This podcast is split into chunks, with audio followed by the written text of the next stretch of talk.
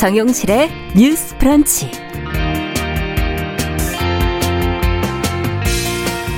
안녕하십니까 정용실입니다.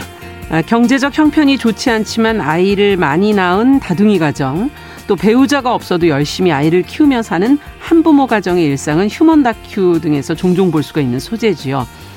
자, 그런데 이런 모습을 보는 대중의 시각은 엇갈리는 것 같습니다. 긍정적인 반응도 있지만 또 부모가 무책임한 것 아니냐, 자격 없다 하는 비난도 적지 않은데요. 자, 이와 관련해서 SNS 상에서도 종종 설전이 벌어진다고 하는데요. 이 부모의 자격, 준비된 가정의 모습에 과연 정답이 있는 것일까요? 자, 오늘 주간 똑똑똑에서 함께 생각해 보겠습니다. 네, 입시 위주의 획일적인 교육을 받아온 우리나라 사람들에게 공부란 억지로 해야만 하는 재미없는 일이라는 인식이 강하지요. 하지만 다르게 생각하는 사람들도 있습니다. 끊임없이 새로운 것을 경험하고 때론 과감히 포기하며 재미있게 공부하는 번역가 심혜경 씨가 바로 그런 분인데요. 자, 오늘 초대석에서 즐거운 공부 이야기 한번 들어보도록 하겠습니다. 5월 20일 금요일 정용실의 뉴스 브런치 문을 엽니다.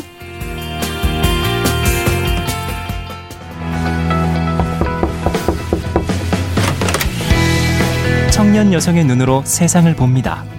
정용실의 뉴스 브런치 주간 똑똑똑.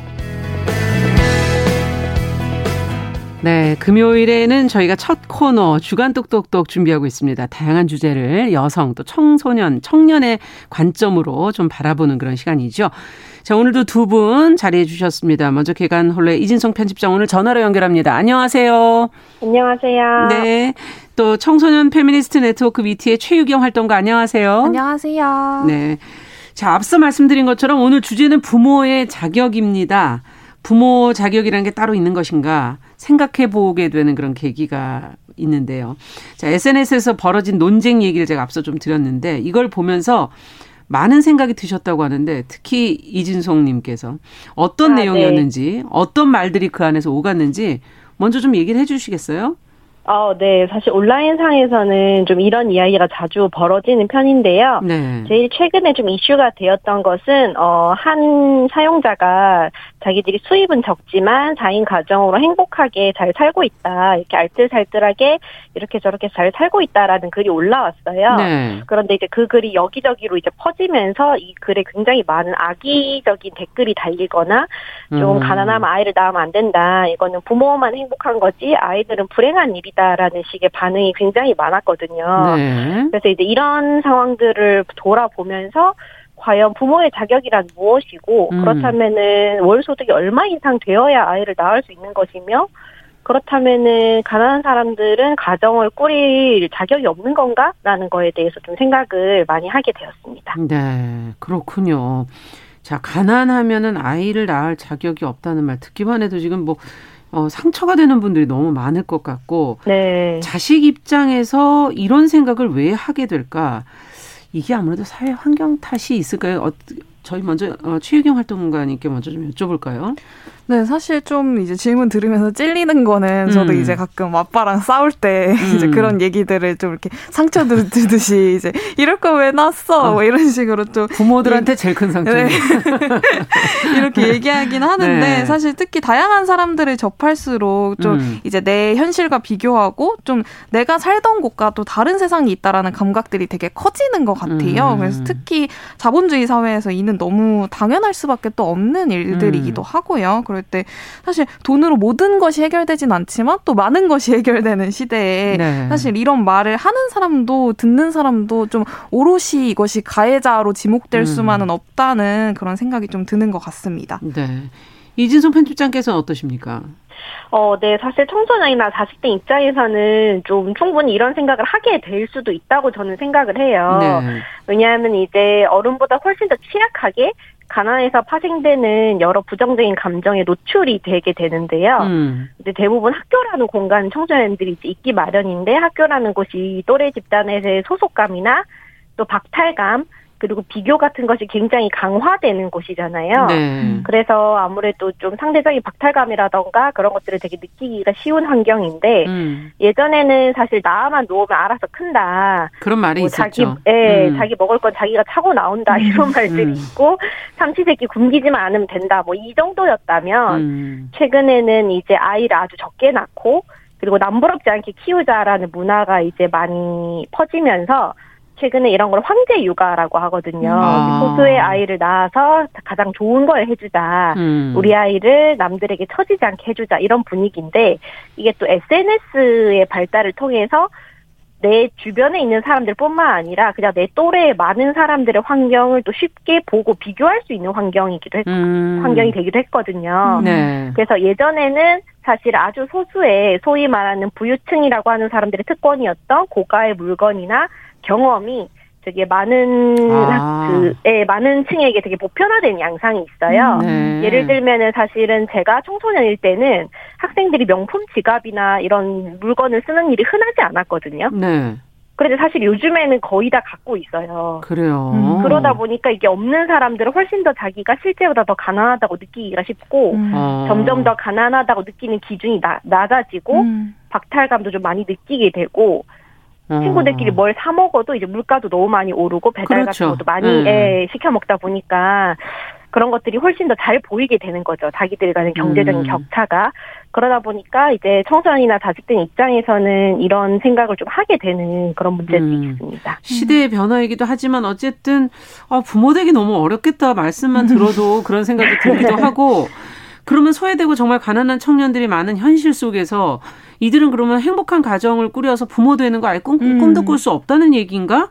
하는 그런 의문이 저는 지금 제일 먼저 들고요. 음. 실제로도 이런 힘든 현실 때문에 지금 미루고 있는 거 아닙니까? 뭐, 몇, 뭐, 3포냐, 4포냐, 5포냐, 뭐 이런 얘기들이 지금 음. 나오는 것도 그거 음. 아닌가 하는 생각이 들고, 어떻게 보세요, 최경 활동가께서는? 네, 말씀하신 것처럼 그런 뭐 3포부터 이제 6포까지 네. 계속해서 포기하는 것들이 이제 결혼, 출산, 연애 등이 좀 현실적 문제로서 계속 포기하게 되는 사회적 문화들이 굉장히 심화되고 있는데요. 음. 사실 이는 결국에 결혼이나 출산 등 자신의 가정을 가족을 이제 선택하고 이제 형성하는 과정에서 청년에게 좀처럼 허락되지 않는 막대한 돈과 여력이 필요하기 때문인데요. 음. 하지만 반대로 좀 이는 굉장히 계급적인 문제이기도 한 것 같아요. 어. 사실 가난하다고 아이를 낳을 자격이 없다라는 이야기는 결국에는 부가 쏠리는 사회 시스템을 고려하지 않은 채 가난한 이들에게 개인이 가난하다는 음. 이유만으로 사실 무언가를 할 수 없다는 이제 무능하다는 낙인을 찍는 굉장히 위험한 일일 수도 있다는 그러네요. 좀 고민이 드는데요. 하지만 또 동시에 이제 아이를 양육하겠다는 결심이 꼭 돈 문제만은 아니라고 생각하기도 해요. 음. 그래서 사실 그렇다면 부잣집에서 태어난 아이는 무조건적으로 행복을 보장받는가라고 그렇죠. 했을 때 아니지 않습니까? 그렇죠. 그렇지 예. 않은 것처럼 사실 물론 아이를 키우는데 돈 문제 음. 빼놓을 수 없지만 동시에 이런 여론들이 너무 양육 이꼴 돈 음. 문제만으로 취한한다고 좀 느끼는 지점들이 있고요. 경제적 준비 외에도 사실 다양한 지점들이 고려되어야 그렇죠. 하고 사실 그럼 돈만 있으면 아이 키울 수 있다는 얘기인지에 대한 예. 저는 의문도 들거든요. 그럴 때 이런 양육이나 출산 문제가 굉장히 어렵고 또좀 음. 유동적인 고민이라는 점을 좀 기억해야 할 것 같습니다. 네, 어떻게 보세요, 이진성 편집장께서는? 어, 네, 사실 부모의 자격과 그거를 갖출 수 있을 경제적 조건이라는 거는 굉장히 좀 주관적이고 딱 기준을 정할 수가 없잖아요. 네. 왜냐하면은 되게 많은 변수가 있는데 사실 수도권이냐 지방이냐에 따라서도 생활비나 양육비 차이는 굉장히 크게 나거든요. 음. 그리고 또 집에 돈이 많아도 자식에게 용돈을 주지 않는다거나 경제적인 어떤 학대를 하는 부모들도 굉장히 많기 때문에 음. 이거를 기준으로 삼기는 어렵고 더 위험한 것은 이제 가난하면 아이를 낳으면 안 된다라는 말이 통용이 될 경우에는 이것이 굉장히 우생학적인 어, 의미로 다른 음. 기준으로 확산이 될 수가 있어요. 음. 사실은 우리 사회에서는 이미 약간 뭐 장애가 있으면 아이를 낳으면 안 된다거나 한그 결혼을 안 했으면 아이를 낳으면 안 된다거나 이런 식의 되게 음. 정상의 기준에 부합하지 않을 경우에 부모가 될 자격이 없다라고 하는 금기가 이미 굉장히 많거든요. 어. 네, 근데 이제 이게 가난하면은 자식을 낳으면 안 된다가 통용이 될 경우에는 또 다른 기준이 그러네요. 등장해서 예. 네, 더 많은 사람들을 압박을 할 수가 있는데 음. 사실 중요한 것은 일단 태어난 아이들을 국가에서 책임질 수 있는 제도와 음. 가난을 대하는 사회의 태도라고 생각을 해요. 아. 사실은 빈곤 가정의 아동 청소년이 불행해지는 것은 빈곤 그 자체라기보다는 그 빈곤으로 인한 여러 부정적인 경험과 음. 그렇죠. 자신의 가능성을 제한 당하는 경험 이런 것들이 사실 제일 큰 문제거든요. 음. 선택지가 제한된다거나 음. 그런 것들이고 현실적으로 이제 자신의 생계주자 책임지지 못하는 사람들이 아이를 낳고 부모가 되는 경우도 있는데 물론 최소한 자신의 생계에는 책임질 수 있을 때 낳는 게 바람직하지만 그렇지 못한 경우 또한 자연스럽게 발생을 해요. 사실 그렇죠. 아이를 낳는 많은 사람들이 철저한 계획 임신과 출산을 하는 것도 아니잖아요. 맞아요. 네, 음. 그래서 중요한 건 어떤 사회든지 아 그 개인 개인이 부모의 역량에 따라서 너무 큰 격차 속에 성장하지 않도록 음. 함께 돌봐야 하는 게 아닌가라고 생각을 합니다. 네, 지금 김근우님께서 경제적으로 여유가 있어야 해주고 싶은 거 해줄 수 있지만 또 돈만으로 다 키울 수 없기도 해서 음, 네, 양쪽 맞아요. 의견이 다 지금 굉장히 어, 공감이 된다 이렇게 적어주셨고요. 자, 그러면은 저희가 이제 경제적인 문제를 살펴봤고 또 한부모 가정도 좀 살펴봐야 될 것 같습니다. 음. 방송인 그 사유리 씨 사례를 보면 어, 아빠, 엄마 없이 이제 혼자 둘 중에 한 분만 계시면서 아이를 키우기로 결정한 사람에게 어, 아이를 배려하지 않은 결정이다. 이런 지금 얘기들이 있거든요. 어, 한쪽 부모 없이 자랄 아이는 뭐냐. 이런 비난을 하는데 이건 어떻게 보십니까? 사실 좀 저는 아이나 부모의 개인의 음. 탓을 하기 전에 왜 한쪽 부모가 없는 아이가 사회적으로 좀 부당하고 차별적인 시선에 감내해야 하는지에 대한 질문이 좀 선행되어야 한다고 생각합니다. 네. 사실은 한부모나 다문화 가정 등은 이제 정상가족 이데올로기에서 굉장히 철저하게 배제되는 존재들이고요. 음. 하지만 이는 불가피하게 어떤 실수로 이루어진 가정이 아닌 개인의 선택 등으로 주체적으로 탄생한 가족의 형태를 포함하는데 네. 사실 정상가족 이데올로기 이데올로기 내에서 이렇게 좀 다른 가정 음. 형태는 사실 철저히 배제되거나 차별당하고 있거든요. 음. 그래서 솔직히 다양한 형태의 가정에게 아이를 배려하지 않은 선택이다라고 말하는 사람 중에 사실 실질적으로 아동인권이나 음. 정상가족 바깥의 가족 형태도 잘 살 수 있도록 노력하고 있는 사람은 저는 본 적이 없는 것 같거든요. 음. 그래서 결국에는 왜 정상가족을 이루지 않느냐, 왜 정상성을 정복하려는 시도를 하느냐라는 음. 비난이라고 생각합니다. 특히 특히 음. 사유리 씨를 향한 비난의 경우에는 특히 더 그렇다. 네, 어떤 여성 혐오적 맥락 같은 것들도 사실은 포함되어 있다라는 음. 예, 말씀을 드리고 싶습니다. 네, 그 비난은 그냥 비난에 그친 거다. 뭐 네, 뭐 인권이나 네. 이런 걸 음. 생각한 건 아니다. 어떻게 보세요? 음. 아, 네, 저도 같은 생각을 하는데요. 어떤 선택을 한 부모에게 개인의 욕심이다, 아이를 배려하지 않는다라고 말을 할때 음. 사실은 그 아이를 제일 힘들게 하는 거는 그런 말을 하는 사람들이 음. 아닐까라고 음. 생각을 아, 하거든요. 네. 네, 왜냐하면 이제 뭐 한부모 가정처럼 구성원이 조금 정상가족의 기준과 다른 사람들의 경우에는 음. 굳이 뭐 싱글맘이 아니더라도 비혼 입양이나 이혼 음. 후에 혼자 아이를 키우는 경우 등 굉장히 많은 경우에 발생을 하거든요. 뭐 네. 뭐 사별의 경우도 있고, 음. 근데 이제 모든 가족이 아빠 엄마라는 두 구성원을 갖춘 채 살아가지 않고 아빠 엄마가 둘 다 있는데 오히려 그 둘 때문에 자식이 굉장히 불행하고 괴로운 경우가 더 많아요. 음. 네, 그래서 최근에 이제 비혼이고 아이를 키웁니다를 쓴 백지선 작가는 자신의 가정의 장점으로 어, 부부 싸움이 없어서 아, 우리 아이들은 항상 안정적이고 평화로운 분위기에서 음. 산다. 아, 어떻게 바라보느냐에 따라 이렇게 다를 수가 있는 거군요. 네네, 그렇죠. 그분이 그런 얘기를 해서 아. 굉장히 저도 흥미롭게 읽었는데, 네. 부부 싸움이 없기 때문에 우리 아이들은 항상 안정적이다라는 말씀을 하셨는데, 사실 가족에서 중요한 것은 어떤 구성원이냐, 이것보다는 그 안에서 어떤 관계를 맺는가의 문제라고 생각을 하거든요. 네. 네네. 그러네요. 어떻게 바라보느냐에 따라 이게 음. 이렇게 달라질 수도 있구나 하는 생각이 드는데 조금 그 어, 부모 입장에서도 나이가 또 어린 부모들도 있지 않습니까? 음. 어, 이게 청소년이 출산을 해서 아이를 키우겠다는 그런 어, 결심을 하게 되는 경우도 있는데 출산 양육에 대한 우리 사회의 시선은 이걸 어떻게 지금 바라보고 있다고 보세요? 네, 사실 굉장히 좀 어떤 청소년이 안전하게 성관계를 할 권리나 좀 음. 안전하게 피임이나 성적 행위에 대한 지식 을 지식을 얻을 권리를 사실 전혀 보장하지 않으면서 이제 임신하거나 출산한 여성 청소년에게 굉장히 비난 어떻게 그렇죠. 무책임한 일을 음. 하느냐라는 비난들을 사실 퍼붓고 있는데 이런 현실들이 다소 저는 좀 모순적이라고 느끼는 것 같고요.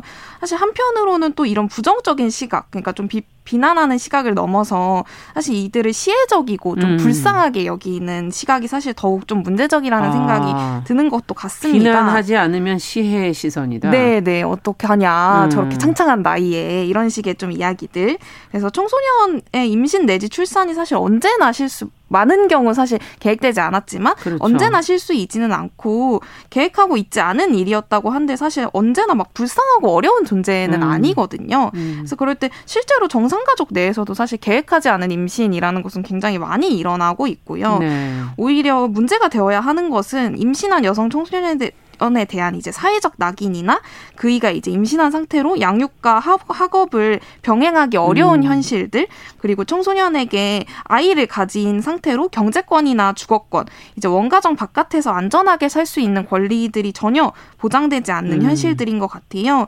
사실 청소년이 안전하게 자립할 수 있는 사회적 기반과 지원 속에서 청소년의 임신도 좀 진짜로 선택하고 그 이후에도 꾸준히 좀 양육자가 되거나 가정을 만드는 일을 고민할 수 있으리라 좀 생각이 음, 듭니다. 네.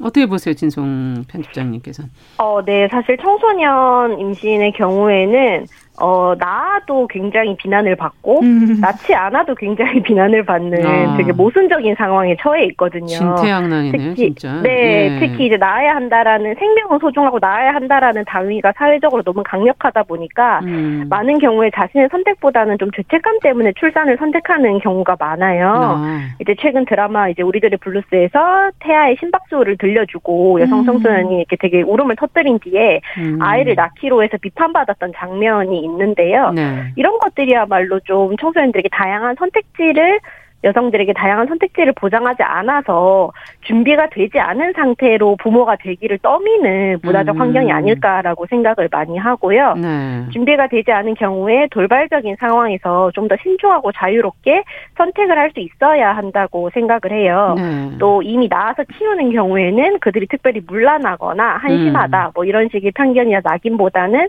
세상에 많은 양육자 중에서 좀 어리고 일찍 시작했다 정도의 음. 인식으로 대했으면 좋겠는데 그러다 보니까 당연히 뭐 서툴고 모르는 점도 많을 수가 있고 음. 경제적으로도 좀 취약할 수밖에 없는 특성이 그렇겠네요. 있어요. 이제 네. 네. 이 경우에는 좀 사회적인 제도로 다방면으로 좀 지원을 해야 된다고 음. 생각을 합니다. 네.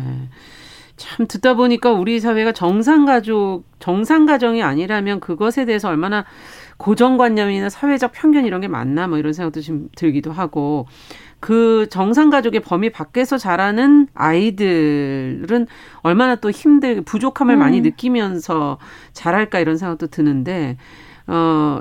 언, 이 준비된 부모라는 건 도대체 어디까지 어떻게 준비를 음. 해야 하는 건지, 예. 결국 이거는 어떻게 지금 논의가 이루어져야 된다고 보십니까, 두 분은? 네, 사실은 어떤 좀 언제나 준비가 완벽할 수 없다라는 지점을 중요하게 기억해야 한다는 것에 그렇죠. 굉장히 좀 이제 동의가 되는 것 같고요. 네. 사실 이는 개인의 노력만으로 가능한 문제는 전혀 아니거든요. 음. 그래서 그럴 때 사실은 현재 국가에서 뭐 양육자에게 아동수당이나 양육수당 등을 지급하고는 있지만 네네. 이제 모두 합해서 월에 30만 원 정도의 금액일 뿐더러 네. 좀 가정과 어린이집 등 이제 양육 형태가 다를 때 또 줄어들기도 하고 그렇죠. 있거든요. 그럴 네. 때 사실 그리고 이 외에는 대부분이 이제 양육하면서의 과정들이 양육자의 경제적 좀 정서적 책임들로 돌아가고 있어요. 음. 게다가 좀 가정 내에서 이미 학대 등을 이미 겪은 피해를 겪은 아동의 안전성 구축 역시 굉장히 좀 어, 중요한 부분인 것 같은데요. 네. 사실 한 기사에 따르면 2019년 기준 전국 학대 피해 아동 쉼터가 71곳 이 있고요. 네. 정원이 477명에 불과하다고 합니다. 그러니까 근데 훨씬 많은데. 네, 네. 근데 네. 이제 학대 신고 건수는 4만여 건. 4만여 건이 넘는 거죠. 그러니까 이게 때. 쉼터가 너무 부족한 거죠. 네, 네, 굉장히 부족하고 음. 사실 시설 관련 재원이 복지부 일반에게 포함되어 있지가 않는 상황이고 음. 기재부의 복권 기금이나 법무부의 범죄 피해자 보호 기금 등에서 나오고 있는 이게 상황. 원래 여성가족부에서 많이 다루던 문제죠. 네, 네, 네. 근데 이제 이런 상황이고 그럴 때 이런 열악한 상황 속에서 음. 한 쉼터 관계자는 쉼터가 이제 포화 상태라서 아이들이 복도에서 자기도 한다라는 증언을 아. 하기도 했는데요. 사실 이런 현실들에서 좀 피해를 이미 겪은 아동들에 대한 어떤 아동복지 예산 보강 등이 굉장히 좀 시급하다고 느끼기도 네. 하는 것 같습니다. 아, 그렇군요. 우리 사회는 그럼 뭐 정말 어, 개인에게 준비해라 이런 부모가 되라라고 만약에 강요하려면 무엇이 그러면은 또 사회는 준비됐는가 그쵸. 하는 질문을 해볼 수 네, 있게 되는데 네.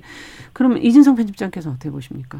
어, 네, 사실은 소위 말하는 정상 가족이라는 것도 언제든지 되게 깨질 수 있거든요. 음, 네. 어느 날 갑자기 양육자가 사망하거나 또 이제 가난한 아이를 낳지 말아야 된다라는 말에서 음. 얼마든지 경제적 상황이 갑자기 나빠질 수도 음. 있고 변수는 굉장히 많거든요. 근데 음. 이제 핵심은 어떤 상황이든 아동 청소년이 부모나 양육자의 조건 때문에 최악의 상황으로 떨어지지 않도록 하는 최소한의 안전망이 있어야 한다는 거거든요. 음. 예를 들면 이제 예전에 사회적 이슈가 되었던 인천 모텔 영아 사망 사건의 경우에는 네. 처음에는 이게 아동 학대로 많이 알려졌어요. 네. 그런데 이제 사건의 내막을 파헤쳐 보니까 경제적으로 취약한 어린 부부가 음. 아기를 낳은 후에 머물 곳이 없어서 이제 음. 모텔을 전전 하 다가 네. 그리고 아르바이트로 생계를 유지를 하다가 아이에게 이제 좀 돌발 상황이 벌어졌을 때 자기들 딴에는 최선을 예, 음. 다해서 구호를 하려고 했는데 결국에는 여러 부족한 문제로 사망에 이른 사건이었던 거예요. 아. 그래서 이제 이들을 지켜보았던 이제 모텔 주인이나 주변인들의 증언을 음. 조합을 해, 종합을 해볼 때 이들은 이제 아이를 양육하고 지키려는 의지가 충분히 있었는데 음. 이제 도움을 받을 기관이나 제도가 없었던 굉장히 안타까운 개인의 의지가 있어도 네네. 음. 그래서 사실은 준비된 부모라는 거는 또 개개인에게 맡길 것만은 아니라는 점에 대해서도 다시 음. 한번 생각하게 됐습니다. 네.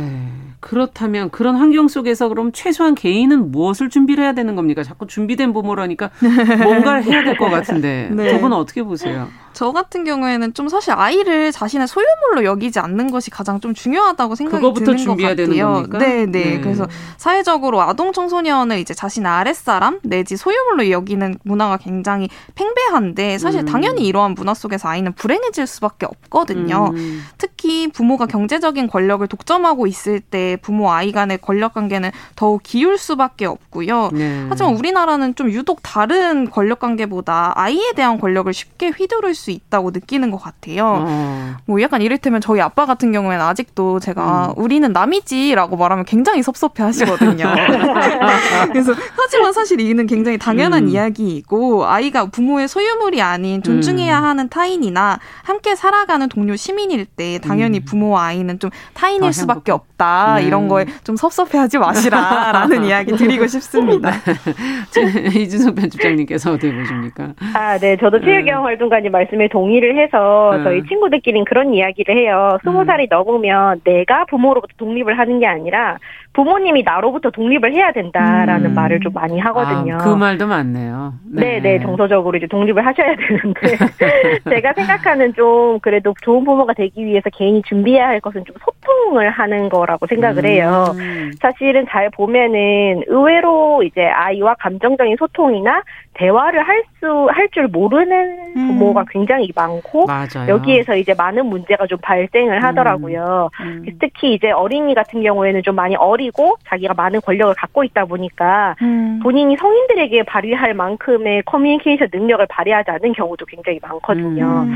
네, 그래서 사, 이런 어떤 소통에 대한 감수성이 중요하지 않나 생각합니다. 그러네요. 음. 아이를 어떤 존재, 소유물이 아닌 어떤 존재로 느낄 것이냐, 대할 것이냐, 소통을 아이와 해내는 것, 이것부터 준비를 해야 될 마음가짐이 근본적인 부분이 아닌가 하는 생각이 듭니다. 음. 자, 주간 똑똑똑 오늘은 저희가 부모의 자격에 관한 이야기 같이 한번 나눠봤습니다.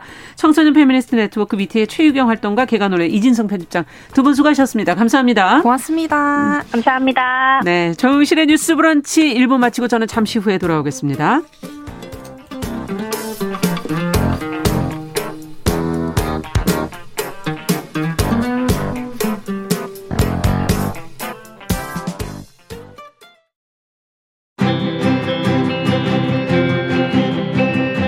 누군가는 아깝다고 생각할 우리 사회의 다양한 비용들과 푼돈들, 음. 삶의 전선에서 음. 최선을 다하고 살아가는 우리의 모습도 제 몫에 맞는 평가와 그에 합당한 시선이 좀 필요한 시점이 아닌가 하는 생각을 해충이다, 이충이다. 이거는 네. 순전히 사람의 그 아. 그 잣대로 이야기를 하는 거예요. 음. 곤충이 우리 사람보다 몇 억 년 먼저 지구에 나왔거든요. 호모 사피엔스의 선배다 이렇게 얘기를 해요.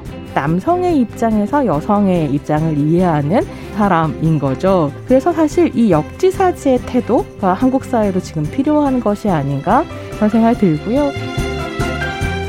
세상을 보는 따뜻한 시선 정용실의 뉴스 브런치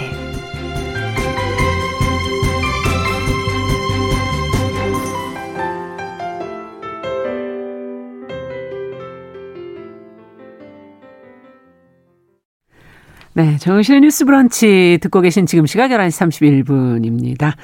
자, 금요일에는 다양한 분야에서 활동하는 여성들을 저희가 모셔서 이야기 듣고 있습니다. 금요 초대서. 어, 정말 어떤 일이든 누가 시켜서 하면 참 재미가 없는 것 같아요. 그 중에서 시켜서 하는 것 중에 제일 재미없는 게 공부가 아닌가. 그런 생각이 들기도 하는데, 어, 정말 궁금해서 꾸준히 노력을 하면서 내 길이 아니다 싶을 땐 또 그만둘 수 있는 그런 공부라면은 어, 그 즐겁지 않을까 그런 생각도 듭니다. 자, 이런 공부를 하면서 재미를 책을 통해서 이야기를 하신 분이 계셔서 저희가 특별히 한번 모셔봤습니다. 번역가이자 공부생활자인 심혜경님 자리해 주셨습니다. 어서 오십시오. 네, 안녕하세요. 심혜경입니다. 아니, 번역하신 책도 꽤 여러 권이더라고요. 네. 예, 지금 10년이 넘었기 때문에 아. 어느 정도 이제 연식이 쌓여서. 근데 이번에 카페에서 공부하는 할머니라는 제목의 책이 나왔어요. 네. 네. 카페에서 공부하는 할머니 맞습니다. 아니 할머니라고 이렇게 당당하게 붙이시기에는 좀 너무 젊으신 거 아니에요? 글쎄 제가 친손주가 없기 때문에 할머니랑 어. 붙이기 부당하다고 이렇게 딴지가 하는 분들이 있어요 친구들이 그런데 나이로는 어. 이제 경로 우대증이 나올 나이가 됐기 때문에 경로 우대증이 나오려면 만, 예, 만 65세 몇달 있으면 나오거든요 그래서 야. 그외 유명한 58년 개띠 있잖아요. 아, 제가 그 나이에서 그렇군요. 같은 띠 가진 분들 되게 반가워합니다. 네. 그러시군요. 야, 책을 통해서 공부 이야기를 하는 경우가 있긴 하지만 이렇게 카페에서 공부한 할머니 어릴 때부터 원래 좋아하셨어요? 그럴 리가요. 그럴 리가요. 네, 글자 읽는 걸 어. 좋아했던 거는 음. 교과서하고는 별로 관계가 없는 것 같아요. 교과서가 아닌 글자들은 네. 좋아하셨고 근데 뒤늦게 공부의 즐거움을 어떻게 알게 된 계기가 있으셨어요? 아, 확실히 책을 많이 읽으면 아무래도 음. 세상 이치를 좀 좀 더 잘 깨우치게 되잖아요. 음. 그 결론은 좀 조숙한 데다가 학교 공부를 너무 못하면 음. 없어 보이잖아요. 네. 그래서 정, 정상 최정상은 아니지만 어. 좀 공부 잘하는 학생 이런 이미지 아하. 정도 될 때까지 주로 벼락치기를 공부를 하거든요. 그렇죠. 그래서 벼락을 많이 맞았습니다. 여기 뭐 벼락 안 맞은 사람이 어디 있을까 이런 생각이 들기도 하는데 공부라는 게 뭡니까 작가님이 생각하시는 공부? 글쎄 그 넓은 범위는 인생 공부부터 공부고요. 그렇죠. 제가 뭐 뜨개질도 뜨개질 공부란 말 붙이면 다 공부될 수 있는 거고요. 정말 뜨개질 공부에 선생님 될 수 있는 거거든요. 뜨개질 예. 교사. 그럼요. 그러니까 저는 그냥 다 모든 거를 공부라고 말을 붙이면서 즐거운 것 그 중에서 음. 그걸 저의 공부로 삼는 게 뭔가를 배워간다면 건 다 공부다. 네네. 학습한다면. 네. 테니스 배우는 것도 저는 공부라고 생각하고 아. 그러니까 공부의 범위가 무척 넓어서 여기서 개념을 잘 잡으셔야 되겠는데요. 아니, 들으시는 분들도 학습하는 과정이라면 네, 대학이 심한 공부라고 생각하는 분들이 있어서 맞아요. 그런 공부하고는 좀 그렇게 보면은 공부라는 건 평생 하는 거네요. 그렇죠. 취업과 입학 시기 지난 음. 공부를 끝내는 건 아닌데 사람들이 학교 공부만 공부라고 치면은 나중에 공부를 안 하게 되는 그 주어지니 그렇죠. 범위 선정이 잘못된 거 아닐까? 아. 제가 생각하기에는 그러네요. 공부 아닌 게 없다 생각하면 마음 음. 편하게 그러면 있어요. 정말 많이 하셨겠는데요, 공부를? 그래서 이 개념으로 들어가 네. 보자면 어떤 걸 어떤 걸 해보셨습니까? 지금 뭐 잠시 뭐 뜨개질 얘기를 하시는 거 보니까 뜨개질도 해보셨어요? 뜨개질은 그 음. 건강이 안 좋아서요. 아, 앉아서 필트 많이 하는 분들 어깨 아프고 아, 뭐눈 아프고 이런 것들이 있는데 맞아요. 저는 그렇게 손으로 많이 하는 거 말고 주로 눈하고 머리를 쓰는 일을 하는데요. 음. 그래도 어쨌든 책에 보면 태극권 한 번 가고 중도 포기한 얘기 이런 얘기 나오잖아요. 음. 그래서 피아노 같은 거는 오래 할 수가 없었어요. 음. 그 건반 나란히 동, 동일선상에 있는 건반을 왼쪽 오른쪽을 다르게 친다는 게 저한테는 분열을 일으키는 일이어서 그런 거 잘 못합니다. 지금 말씀을 들어보니까 공부를 꾸준히 하시는 거에 아니라 때로는 아니면 바로 포기하는 거. 그렇죠. 할 수 있는 일은 오래 하는데 재밌으면 오래 하고 어. 하기 힘들다는 느낌이 들면 그때부터 하기 싫어지는데 네. 학교 아닌데 그거는 퇴학 아니 퇴학은 그렇고 어. 중도 포기해도 되는 것들은 그럴 때 바로 마무리를 잘 짓는다 그랬잖아요. 예. 그러니까 제 자신한테 수료증을 주는 기분으로 아. 뭔가를 남기는 겁니다. 아. 그냥 옷을 만들고 싶다 그러면 네. 원피스 단계 한 몇 개 만들고 끝나는 거 이런 정도. 그렇죠. 어려워지기 전에. 네. 빨리 수습하는 거군요. 네. 제가 롱코트 만드는 건 어려울 것 같아서. 야, 그런 것도 도전해 보신 적이 있군요. 예, 소매 없는 원피스는 되게 심플하거든요. 그런 음. 거 만드는 걸 해보고. 재봉틀 배우는 걸 해보고 싶었는데. 재봉틀, 음, 맞아요. 호기심을 만족시키는 선에서 일을 끝내고 옷이 남았으니까 예. 실물이 손에 있잖아요. 예. 그러니까 헛된 것은 아니었도다 이러면서 내가 저 옷 하나는 내가 만들었다. 네, 네. 어, 거기에 만족감. 뭔가를 너무 끝까지 해서 결과를 가져와야 된다 하는 그런 강박은 없으신 거네요. 어떻게 본다면. 반드시 해야 되는 일이라면 하는데 음. 애초에 목표 설정에 그런 걸 하지 않는 거죠. 음. 가령 그 어려운 고시 공부 같은 걸 하는 거는 아. 제가 잘 일단 네. 취업에 필요한 공부는 했지만 말이죠. 그러네요. 그러니까 어떻게 보면 공부라는 것을 저희가 너무 끝까지 가야 한다는 것 때문에 부담스러워 시작도 못하는 음. 경우가 네. 사실 많지 않습니까? 시작하기 전에 부담 때문에 피로도가 높아져요. 그래서 예. 이걸 정말 할 수 있을까? 음. 내가 음. 견딜 수 있을까? 이런 생각들 하는데 그 목표치를 좀 낮게 가진다면은 좀 그냥 선뜻 시작할 수도 있겠네요. 네. 음. 어, 그러면 영화 공부도 하셨는데 이건 무사히 마치셨다고 들었거든요. 예, 아, 정말 공부를 예, 종류가 많은데요, 정말. 아, 분야도 다양하고. 좋아하면 네. 유명한 평론가하고 같이 음. 영화 배우는 기회가 왔는데 아. 재밌었어요. 또 하고 싶다고 얘기했거든요. 예. 그 평론가 선생님이 바쁘셔서 일정을 못 잡았는데 아. 그렇게 10회 정도 공부는 음. 두 달, 두 달, 세 달 정도면 하나의 뭔가 그 네. 실제로 머릿속에 들어맞는 느낌이 들더라고요. 그러니까 요즘에는 사실 그런 공부할 수 있는 기회는 굉장히 많겠네요. 지금 네. 말씀을 들어보니까. 작은 아카데미들 무척 많고요. 네. 공부 훨씬 저보다 잘하는 분들만 모이면 저는 누구든지 배웁니다. 아. 길거리 세 명 중에 한 명은 스승. 맞아요. 이런 말 바로 실천하고 있거든요. 네. 그럼 이렇게 오래 지속하신 공부도 좀 예를 들어주세요. 지금 그만두신 것만 좀 얘기를 해주셨는데. 오래 지속한 공부가 제가 음.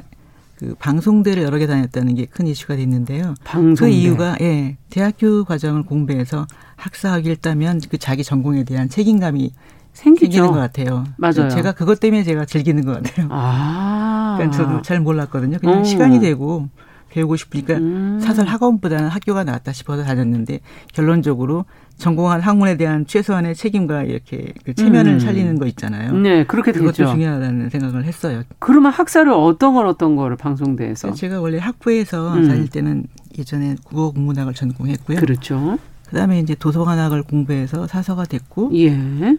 그다음에 대학원 가기 전에 음. 워밍업으로 영어를 음. 방송대 다니기 시작한 겁니다. 네. 네 대학원 공부할 때 종합시험에 영어 성적이 필요하잖아요. 들어가죠. 음. 음. 근데 한 30년 정도 살림만 하다가 직장만 다니다가 대학원을 가려면 음. 시험 패스 안 하면 또 안 되잖아요. 맞아요. 음. 어렵다는 생각이 들죠. 그럼. 네. 없어 음. 보이는 일은 최대한 피하자. 음. 준비 공부로 방송대 다녀서 2년 동안 3학년, 4학년 과정을 마치고 보니 음. 아, 되게 유용한 교육기관이라는 생각이 들었는데 음. 그래서 그 다음에 대학원 마친 다음에는 곧장 다시 중국어와 일본어, 프랑스어를 연이어서 한 거죠.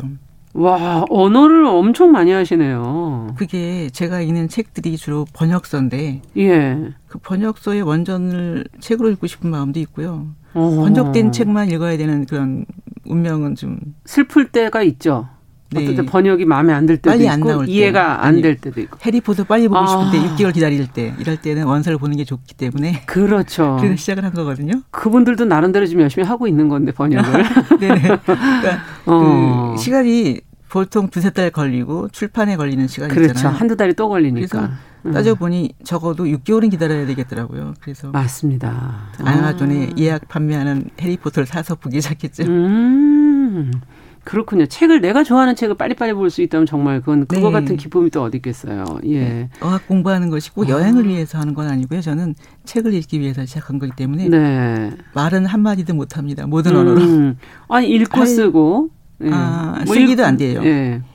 이해하기와 읽기. 읽기. 어, 그것도 어려운 거죠, 사실은. 음. 그러니까 그거는 제가 할 수 있는 범위 내에서 음. 수용할 수 있다. 네. 그럼 이게 다 방송대에서 쭉 하신 겁니까? 네. 방송대가 국가공인 그 국가대학 그죠? 근데 이게 등록금도 꽤 들지 않을까 이런 생각이 슬쩍 아, 스치는데. 저는 한 학기에 30만 원 좀 넘고 아. 마 책값까지 해서 30몇만 원이었던 것 같아요. 한 아, 학기에. 그럼 조금 부담이 일반 대학보다는 좀 훨씬 적네요. 그렇죠. 한 달. 아. 얼마 안 되는 것 같아요. 학원보다 음. 훨씬 싸고. 예. 그다음에 국립대학교 입사하기. 그렇죠. 예. 예. 네. 어디 가서 이걸 전공했다라고 음. 말할 수 있는 거 생기는데 아. 말하기 위해 말할 필요는 없지만 음.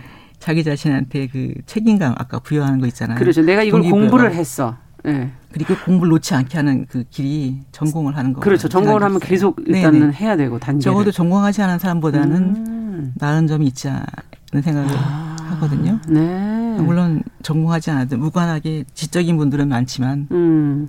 적어도 영어는 한번 우리 해결해야 된다고 늘. 그렇죠. 근데 숙제처럼 갖고 있는데. 네. 지금 박상호님께서 영어 공부하려고 학원 끊으니까 영문과 나온 부인이 자신이 가르쳐 주겠다고 한 다음에 가르쳐 주자마자 얼마 안 돼서 한 시간도 안 돼서 이 바보야. 이 공부할 때 이게 참 중요하잖아요. 네, 배우자에게 뭔가를 배운다는 생각부터는 내려놔야 됩니까? 네. 공부라는 거는 어 가까운 사람한테 배우기보다는 어쨌든 어 음, 수업료를 단단히 내는 것이 돈을 내고 네. 배워야 된다. 그래서 방송대 등록금이 가장 괜찮네요. 착한 네. 것 같아요. 국립이기도 네. 하고. 네. 아, 뭐든지 대가를 좀 지불해야지 그 효과가 있는 거는 확실한 것 같고 적성이 잘 맞아서 이렇게 꾸준히 하면 좋지만 그렇지 않을 때는 그냥 이게 막 버티는 분들도 계시잖아요. 그래도 내가 끝까지 자격증까지는 다 해본다. 뭐 아니면 어 그런 버티는 게 나은 건지 거기서 그만두는 게 나은 건지 그만두는 게 더 낫다는 걸 깨달으셨다면서요. 음. 그러니까 아까 저는 아예 고시 공부 같은 걸 시작을 하지 않지만 음. 내가 취업을 위해서 자격증을 따야 된다 그러면 음. 어떤 어려운 자격증이 있는지 모르지만 그건 하지 않을까요? 네. 그래서 저는 그 직장 생활을 할 때 인사고가 점수가 중요하니까 어. 적어도 승진에 누락되거나 너무 그 밑으로 처지면 없어 보이는 거 제가 덜 싫어하기 때문에 예. 중상위층 가려면 어, 매년 자격증을 따면 그 인사고가 점수가 높아지거든요. 아. 그러니까 직장에서 평가하는 방법이 여러 가지가 있는데 맞아요. 제가 직장을 다닐 때는 저도 후에 음, 알았어요. 지나고서. 예, 영어 점수 이런 거. 영어 점수. 2년마다 토익 한 번씩 봐주는 거고요. 네. 그다음에 뭐 하다못해 그 인터넷 검색사 자격증이라든가 아 그런 것도 있습니까? 모드 자격증 이런 거다 아. 배점이 높아요. 그리고 제일 컴퓨터 관련 중에서 제가 그때 제일 높은 거 높은 거는 정보 처리 기사. 아 정보 처리 기사. 네 그런 건 저는 그래서 땄어요. 자격증이 어마어마 많으시군요. 그러니까 자격증 꼭 필요한 건 아닌데 음. 자기 자신을 시험 뒤에 올려놓고 시험 보는 날 그 흥분된 감정을 즐기는 거예요. 아. 별로 공부하지 않았는데 시험 볼 때 굉장히 긴장되죠. 그, 뭐죠? 엔, 네. 그 엔도핀이 막 돌죠. 나오죠. 네. 아, 그 음. 기분도 네. 즐기면서 네. 어, 당당하게 고가를 받아 나가는 네. 방식을 네. 선택을 하시는 거군요. 네. 야, 참 재밌네요. 어, 갑자기 이제 공부 얘기를 하면서 지금 이렇게 다양한 분야 하시는 거 보니까 예전에 책 중에 뭐 미쳐야 미친다. 뭐 이런 네. 책도 있었잖아요. 근데 저는 그 언어 습관이 참 중요한 것이 미친다 이런 말이 어감이 부정적이기 때문에 입에 올리지 않으니까 한 번도 뭐 네. 미치도록 네. 어떻게 해봐야 되겠다는 생각을 해본 적이 없는데다가 한음을 팠는데 그러면 너무 깊은 표면 나오기 어렵지 않을까 이런 생각을 하기 때문에 네. 아 진짜 그러네요. 딱 선을 그어요 저는. 네. 한음을 너무 파면 정말 들어갔다 나올 수가 없네요. 거기에 맞는 사다리가 있을까 누가 나를 네. 그 웃자고 하는 얘기지만 저는 아. 아마 그런 아마미에 그런 생각을 하고 있지 않을까요, 제가? 그런 음, 의미군요. 네. 네. 아, 새로운 격언들이 지금 떠오르네요. 한음을 너무 깊게 파면 나오기가 어렵다. 네. 이런 말 듣고 또 싫어하실 분도 있고. 아, 인생관이라는 건 굉장히 네. 다양한 거 아니겠습니까? 음. 그 어떤 작가님의 인생관 공부에 대한 생각 이게 결국은 음. 같이 가는 거 아니에요? 공부에 대한 지금 이 생각이 그렇죠. 태도를 결정짓는 인생의 태도하고 네. 연결이 돼 있지 않을까 싶어요. 네. 그래서 뭐 항상 즐겁게 보이고 이러는 것보다는 음. 어좀 멋있고 우아하게 보이고 싶은데 나이가 음. 되니까 그런 것보다는 그 상처 없는 인생은 없잖아요. 그래서 그럼요. 상처받지 않게 그리고 어. 학교 생활 우리가 초등학교 때부터 시작해서 대학교까지 마친다 그러면 16년이고 그 이후에 제가 정년 퇴직할 때까지 직장 생활이 35년인데 그렇죠. 그러면 거의 50년을 넘게 맞아요. 사람들 속에 사는 거잖아요. 네. 가장 가깝게는 가족 관계. 그럼요. 그래서 중요하게 밀접한 관계를 보내는 사람들하고는 좀 담백하게 음. 이런 관계. 음. 농도를 제가 어느 정도인지는 저도 모르지만 음. 그런 거를 보통의 친구들과 음. 직장 동료와의 관계 이런 거에서 제가 음. 너무 거기 함몰리지 않도록 하는 게 있나 봐요. 아. 음, 언젠간 사실은 네. 또 이별해야 네. 할수 있죠. 직장 동료도 네. 언젠가는 헤어져야 그렇죠. 저희는 되는 2년마다 한 번씩 로테이션을 되는데 보직이 바뀌고 근무지가 바뀌거든요. 음. 제가 공무원이었기 때문에 음. 그럴 때도 어느 직원하고만 친하게 지내는 모습은 다른 동료들한테 위화감을 줄 수 있기 때문에 저는 아. 그런 것들이 다른 사람이 그런 것들이 싫었기 때문에 저는 최소한 아, 아. 남들한테 내가 싫어하는 걸 하진 않아야 되겠다는 생각을 음. 했었어요. 되게, 그러네요. 되게 있어 보이나요? 있어 보이는데요. 멋있고 네. 우아하게 나이가 든다는 건 정말 어떤 음. 내가 나이 들면 어떤 모습으로 늙고 싶다는 생각을 하게 되잖아요. 네, 늙기는 싫지만 늙어지는 네, 늙어지는 건 네, 네. 현실이니까 네. 거기에 어떤 목표를 정해 놓으셨는데 그게 멋있고 우아하게 그건 어 때로는 상처를 받더라도 네. 그걸 피할 수 없는 일인데 그렇죠. 네. 그걸 어떻게 처리하느냐 그리고 그 관계나 이런 것을 네. 또 어떻게 할 것이냐. 그러니까 모든 것은 거의 100% 음. 인간관계. 그렇죠. 공부할 때도 마찬가지죠. 맞아요. 학교에서 만나는 교수님 친구들 음. 다 인간관계 아닌 것이 없어서 음. 그리고 인간의 기본 태도는 배려 이거를 저는 여러 가지 음. 언어로 포장할 수 있는데 네. 뭐 역지사지 이런 말도 다 똑같은 말인 것 같아요. 맞아요. 뭐 하나 키워드를 정하면 음. 거기에 다 맞춰서 음. 논리가 해설되거든요. 저한테는. 음. 그러네요. 어찌 본다면 어 서로에게는 상처를 주지 않으면서 네. 잘 지낼 수 있는 방법. 그렇죠. 상처받기 싫으면 주지 않아야 네. 되는 거니까. 예. 어 그래도 상처받을 일은 없을 수는 없어서 네. 삶에서 한번 뭔가를 너무 진지하게 해서 상처받으신 음. 그런 경험은 없는지. 너무 애정을 아, 많이. 제 성격은 상처받은 거를 상처라고 생각하지 않는 강인함. 그럴 때 버티는 힘이. 그러니까 중요한 결정을 앞두고 네. 중요한 결정을 내린 것에 대한 후회를 하지 않게 노력하는 거. 음. 이미 저질러진 길. 그러니까 책에도 나왔지만 너무 길을 많이 갔다고 그 길이 아까워서 음. 잘못된 길인데 돌아 나오지 않는 거는 그게 제일 바보 같잖아요. 그래서 그러네요. 네, 깨달은 순간 조치를 취해야 되는데 음. 극단적인 방법은 피하고 음. 그 안에서 할 수 있는 선택한 일이라면 예 네. 그래요 후회할 수 있죠 후회 후회하는 경우 종종 있죠 네네 예 인간이니까 음 그러나 그거를 음. 어, 여태까지 이만큼 왔는데 어떻게 그걸 돌아가 네 그런 생각을 많이 노력할 하거든요. 것인지 관계를 끊을 것인지 그렇죠. 결정하는 것도 어. 시점을 제가 음. 그런 거를 거기서 좀 멍청하지 않으려고 노력하는 것 이런 네. 것들이 저한테는 되게 그거를 또 되게 음. 보람 있다고 생각해요. 예. 좋은 인간관계를 계속 이어가는 기술도 음. 저의 장점일 수 있으니까. 그렇죠. 네. 그래서 이렇게 정말 많은 도전을 하셨는데 많이 경험해 보시고 살아보시니까 이렇게 경험하면서 사는 것들 다양하게 하신 것이 어떤 점이 좋습니까? 일단 좀 말은 많아 보일지 모르지만 네. 모든 연령대 사람하고 얘기할 때 음. 화제 제공이 끊이지 않아서 아, 진짜 그렇게 네. 하겠네요. 저는 그래서 20대 중반 친구랑도 같이 책을 읽고 20대 중반 네, 네. 그리고 78세 된 선배님하고도 책을 아. 공부를 하거나 책을 같이 읽거든요. 아니 지금 이런 무슨 공부 모임이 아직도 또 많으신 모양이네요. 아니, 책 모임과 공부 모임 끝나지 않아요. 아 지금 현재 하고 계신 거는 그러면은 음.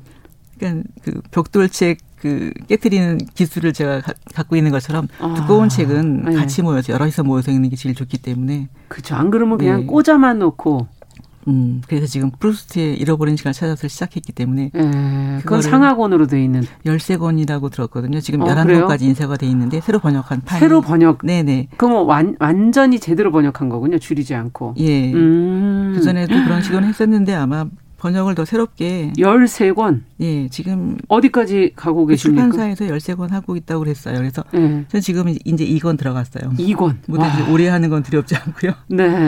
음, 함께 하니까. 네. 또 함께 하는 것도 장점이 음, 있겠네요. 음, 네. 공부를 잘하는 방법이군요. 많이 할 수 있는.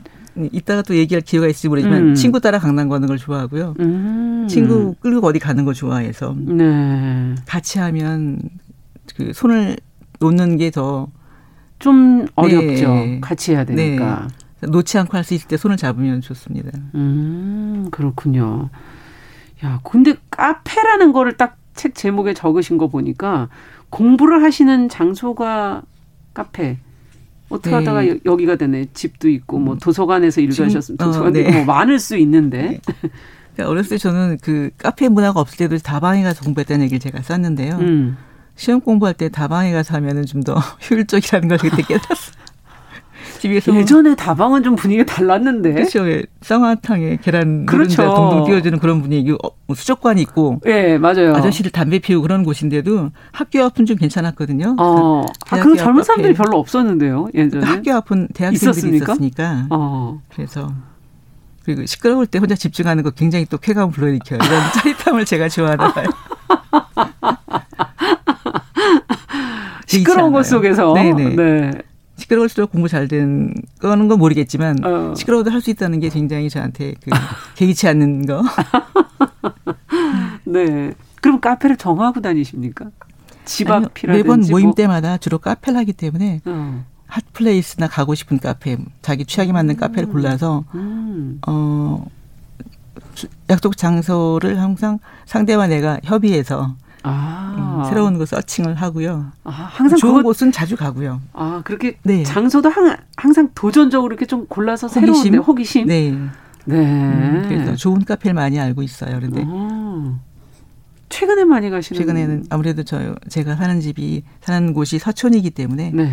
서촌에 있는 카페 주로 가는데요. 음. 책에 소개한 카페도 되게 음. 좋았어요. 그래서 음. 다른 사람도 가서 보면 좋을 것 같아서 이제 넣었더니만 역시나 그 많이 온다는 얘기를 듣고 제가 기뻤습니다. 아, 그렇군요. 벌써 네. 책이 나간 이후부터 네. 손님들이 조금씩 늘고 있는 거군요. 음.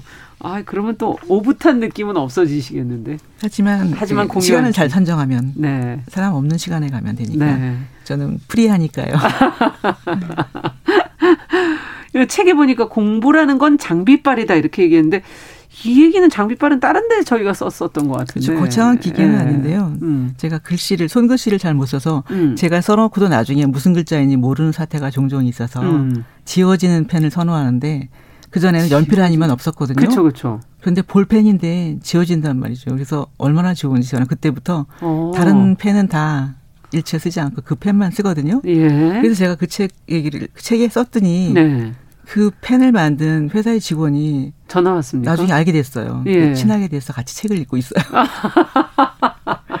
그러니까 서로 어, 네. 어, 상대방에 대한 그거를 홍보해주거나 광고하지 않지만 둘이 정말 좋죠. 인연이 되셨네요. 네네. 네. 그펜 얘기를 어. 책에서 보고 얼마나 반가웠는지 그 친구가 음.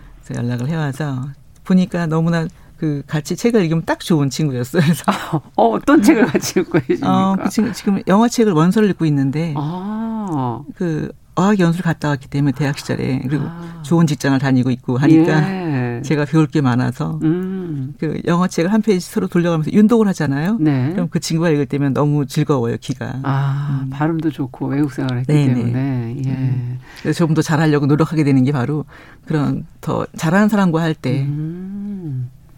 음. 정말 그 배움에 있어서는 어떻게 보면은 뭐 나이 뭐 이런 거다다 없이 즐겁게 언제나 네. 누구든 네. 어떻게 만나든 네. 이런 건 상관이 없네요. 상대방에 대한 신뢰를 제가 신뢰받는 인간이 되도록 또 음. 저희 품질 개선도 잘하고 있고. 네. 야, 저희 지금 어 시간이 많이 남진 않아서 그 번역 일도 얘기는 좀 들어봐야 되잖아요. 그 동안에 해오신 네. 걸 좀 얘기를 해주신다면. 저도 영어에 대한 자신감이 음. 항상 없었기 때문에 음. 번역 과정을 들었는데 번역가가 되기 위해서 한건 결코 음. 아니었고요. 제가 번역하게 될 거는 그때 정말 몰랐거든요. 그냥 영어를 예, 좀 잘해보자. 3개월 과정으로 12번 강의를 들었는데 아. 나중에 그걸 인연으로 해서 3년쯤 후에부터 번역을 시작하게 됐으니까. 사, 되게 빨리 하셨네요. 음. 그렇죠. 그 과정을 3개월짜리 수료하고 번역가가 된다면 누구든 다 번역가 될 수 있었겠지만. 아. 그래서 저는 아예 꿈을 안 꿨는데 3년 후에 다시 그 번역 에이전시에 계신 분이 네. 같이 그 광에 관련된 분이 있어서 알게 돼서 음.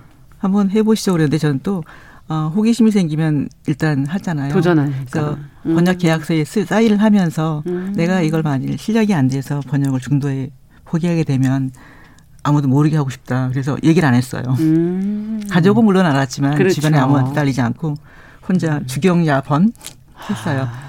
그러니까 투잡을 했기 때문에 직장 끝나고 집에 가서 하는데 가서. 네. 음. 근데 원래 잠을 늦게 자는 편이니까 그 시간만큼 확보가 돼서요. 음. 그 다른 분들은 어떻게 직장과 생활, 그렇죠. 가정 생활 하면서 음, 가능하냐. 아바타가 있느냐 막 이러는데 저는 뭐 밤에 원래 한 새벽 2시까지 안 잤거든요. 음. 그 전에도. 그래서 그 시간만큼 일을 하니까 어, 전화번호까지보다 조금 늦을지 모르지만 어쨌든 꾸준히 해오셨고 예, 마감은 네. 항상 잘 지켰습니다. 네. 야. 어, 재밌고 즐거운 그 인생관과 함께 공부관을 지금 듣고 있는데 끝으로 벌써 마무리해야 될 시간이 됐습니다. 앞으로 어떤 공부를 더 해보고 싶으신지. 예, 제가 그 고등 수학을 풀고 싶은데요. 또 상상 책에도 또 썼어요. 수학의 네. 정석 이런 거를 그 한을 풀고 싶은데 아. 지난번에 그 고등 수학 과정을 대한민국 공동체라는 곳이 아. 제가 책에 쓴 곳이 네. 과정이 생겼다고 갔는데 역시 다 너무 어려워서 다음에 중학교 과정을 만들어 있어. 중학교부터 시작해야 되겠다. 네. 네. 앞으로도 열심히 또 즐겁게 생활하시기를 네. 저희 바라면서 카페에서 네. 공부하는 할머니 심혜경님 같이 만나봤습니다. 말씀 잘 들었습니다. 네, 감사합니다. 네, 네, 네 정용실의 뉴스 브런치 주말 잘 보내시고 전 다음 주에 뵙겠습니다. 안녕히 계십시오.